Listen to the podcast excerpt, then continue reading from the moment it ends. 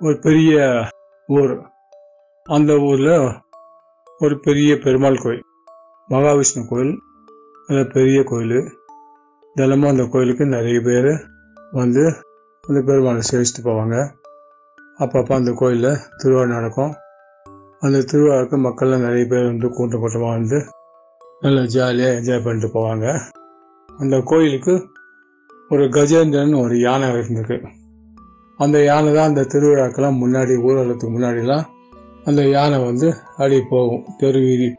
இந்த வீதி உலா வரத்தும் போது அந்த யானை ரெண்டு பக்கம் மடியை கட்டி டிங் டிங் டிங்னு அடிச்சு அப்படியே வீதி உலா போகும் ஜாலியாக போவோம் அந்த ஊரில் இருக்கிற பசங்களாம் ரொம்ப ஜாலியாக சந்தோஷமாக யானை கிட்ட வந்து வந்து அப்படியே தொட்டு தொட்டு விளையாடுவாங்க. அந்த யானைக்கு என்ன ஒரு பழக்கம் அப்படின்னாக்கா தினமும் காலையில் எழுந்த உடனே அந்த ஊர் கோயிலுக்கு ஒரு பெரிய குளம் இருக்குது அந்த குளத்தில் நிறைய தாமரைப்பூ அல்லிப்பூ இந்த பூவில் நிறைய பூத்துருக்கு இந்த யானை என்ன பண்ணும்? தினமும் காலையில் அந்த பெருமாளுக்கு காலையில் முதல் சேவை அந்த சேவைக்கு உண்டான பூவை இந்த பூ இந்த யானை பரிசு வந்து அந்த சாமிக்கு தரும். இது தினமும் அது வழக்கமாக வச்சுட்டு இருக்குது டெய்லி வந்து இந்த கஜேந்திரன் வந்து அந்த மகாவிஷ்ணுவை வழங்கிட்டு போவோம். அந்த ஊரில் அப்பப்போ திருவிழா நடந்துருக்கோம் எல்லாத்துக்கும் இந்த பூலாம் வந்து நிறைய பேர் கொடுப்பாங்க. இருந்தாலும் மகாவிஷ்ணுக்கு வந்து யானை கொடுக்குறது? ஒரு தனி ஒரு அபிப்பிராயம். இப்படி தினமும் கொடுத்துட்டே இருக்கும்போது அந்த குளத்துல ஒரு முதல்ல இருந்திருக்கு போலுக்கு யாருக்குமே தெரியல கவனிக்கல. ஒரு பெரிய முதல்ல அந்த குளத்துல இருக்கு. ஒரு நாள் இந்த கஜேந்திரன் வந்து பூ பறிக்க காலையில் வரும்போது அந்த முதல்ல என்ன பண்ணிட்டு யானையை பிடிச்சி நல்ல இழு இழுத்துட்டு அப்படியே தண்ணியில் இழுத்துட்டு யானைக்கு வந்து தண்ணி விட்டு வெளியில் வந்தால் பலம் ஜாஸ்தி. முதலைக்கு வந்து தண்ணியில் பலம் ஜாஸ்தி. அதனால் வந்து க- முதல்ல என்ன பண்ணுறது அந்த யானை கெட்டியமாக காலை பிடிச்சிட்டு அப்படியே தண்ணி உள்ள இழுக்கிறது. இந்த யானையால் ஒன்றுமே பண்ண முடியல. எப்படா நம்ம இது பண்ணுறதுன்னு சொல்லிட்டு அப்படின்னு சொல்லிட்டு. அதால் தப்பிக்க முடியல. அப்படியே இழுத்துனே இருக்குது கொஞ்சம் கொஞ்சமாக தண்ணி உள்ள போயிட்டு இருக்கு. உடனே அந்த கஜேந்திரன் மகாவிஷ்ணு அப்படின்னு கத்தோம். என்னை காப்பாத்து மகாவிஷ்ணு மகாவிஷ்ணுன்னு கத்தினே இருக்கும்.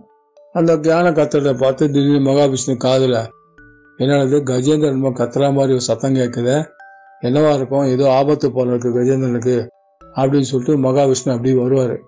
அப்படியே வந்து பார்த்தாக்க அந்த முதல்ல வந்து கா- காலை பிடிச்சி இழுத்துட்டு இருக்கோம் கஜேந்திரனை. உடனே மகாவிஷ்ணு அங்கேருந்து வருவார் அவர் கையில் ஒரு சக்கரம் இருக்கும். அந்த சக்கரம் என்ன பண்ணுவாரு? மகாவிஷ்ணு வந்து அப்படியே சுற்றி விடுவார். சுற்றி விட்டு அந்த மகாவிஷ்ணு என்ன பண்ணுவாரு? சுற்றி விட்டு அந்த சக்கரம் அப்படியே சுற்றி சுற்றி சுயன் சுற்றி வந்து அந்த முதலுடைய கழுத்தை அறுத்துறோம் அந்த முதலையோட கழுத்தை அறுத்த உடனே முதல்ல வாயை திறந்து அந்த கஜேந்திரனை விடு வச்சிரும். உடனே கஜேந்திரன் அப்படியே தப்பிச்சு அப்படியே கரைக்கு வந்து மகாவிஷ்ணு அப்படியே சேவிக்கும். மகாவிஷ்ணுவே நீங்கள் தான் நல்லா காப்பாற்றி விட்டீங்க. நீங்கள் இல்லைன்னா அவ்வளோதான் நான் என்ன ஆயிருப்பேன்னு எனக்கே தெரியாது.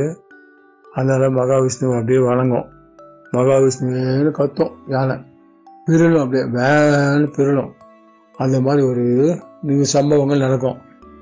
அந்த சம்பவத்தை வச்சு தான் கஜேந்திர மோட்சம் அப்படின்னு சொல்லிட்டு அந்த முதலைக்கு மோட்சம் கொடுத்துருவார் மகாவிஷ்ணு. ஏன்னா முதல்ல வந்து அவருடைய சீடராக இருந்தது யானை. தினமும் பூவெல்லாம் கொடுத்து அவர் டெய்லியும் அவரை வந்து ஒரு பக்தனாக இருந்தது. அந்த பக்தனை வந்து காப்பாற்றிட்டார் அந்த முதலைக்கு மோட்சத்தை கொடுத்துட்டு கொடுத்துட்டாரு. அன்னிலேருந்து அதனால கஜேந்திர மோட்சம் அப்படின்னு சொல்லிட்டு ஒரு மோட்ச நாள் ஒன்று எல்லாரோட பெருமாள் கோயிலும் வருஷத்துக்கு ஒரு நாள் நடக்கும். அந்த ஊரில் திருவிழாவில் அந்த மாதிரி நடந்தவுடனே அந்த ஊரில் இருக்கிற குழந்தைங்களாம் ரொம்ப ரொம்ப சந்தோஷம். அப்படியே ஒவ்வொரு பத்து நாள் திருவிழா.